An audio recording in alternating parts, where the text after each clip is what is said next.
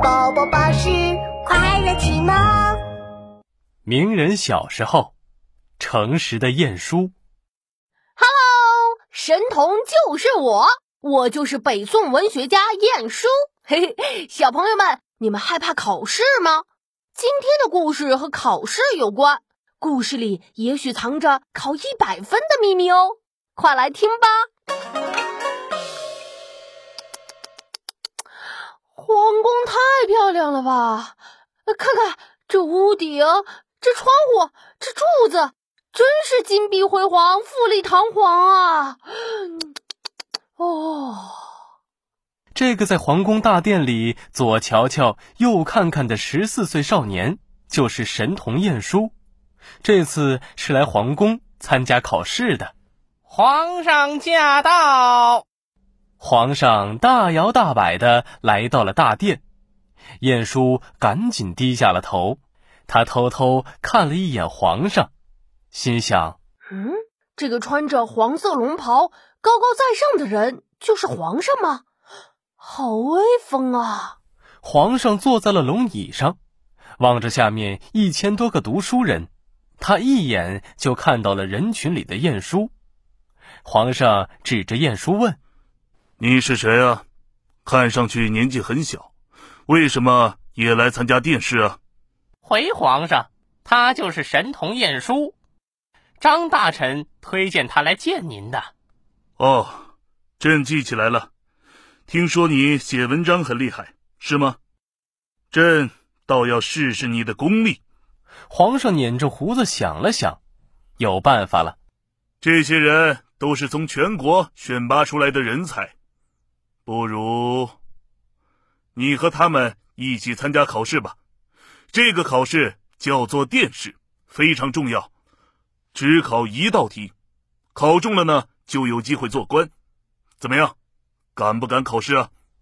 晏殊拱了拱手，声音洪亮的回答：“回皇上，我敢，和大家一起考试是我的荣幸。”那你就开始答题吧。刷刷刷。考题发下来后，考生们都迫不及待的答了起来。天哪，怎么这么巧？这个考题我做过哎！看着熟悉的考题，晏殊简直不敢相信自己的眼睛。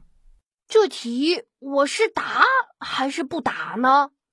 晏殊心里暗暗纠结着，他抿着嘴，皱着眉，脑瓜里好像有两个小人在激烈的打架。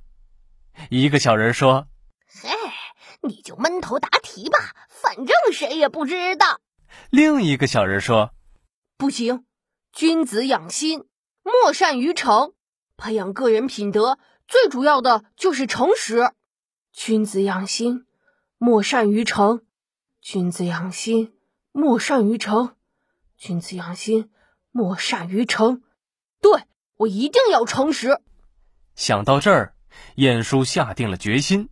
他决定要诚实的告诉皇上，这道考题他已经做过了。他噔噔噔跑到皇上跟前：“皇上，请您给我换一个考题。”“嗯，换考题？申童晏殊，其他人都答得好好的，你为什么要换考题啊？”“回皇上，因为这个考题十天前我已经做过了，我做过，别人没做过。如果不换考题。”对别人不公平的，晏殊睁着圆溜溜、黑白分明的大眼睛，认真的看着皇上。哈哈哈哈哈哈！晏殊，遇到做过的考题，这是你的运气好啊！而且你不说的话，也没有人知道的。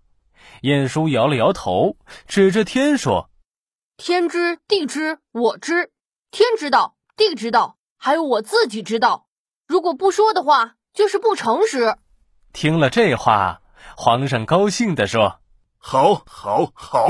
这么诚实的孩子真是难得。好吧，我同意了。重新给你出个题，你的新题目是，请说说孔子的儒家思想。”谢皇上。刷刷刷，晏殊埋头就开始答题，其他人都已经交卷了，只有晏殊还在写个不停。直到最后一刻，晏殊终于放下笔。我终于答完了。皇上拿起卷子看了起来，他一边看一边激动地拍大腿：“妙，很妙，非常妙！不愧是神童晏殊，写的文章观点独特，很有文采。”皇上站了起来，大声宣布：“神童晏殊不仅文章写得好，而且非常诚实，朕很欣赏。他前途无量，以后将会是国家的栋梁。”朕宣布，晏殊考试通过了。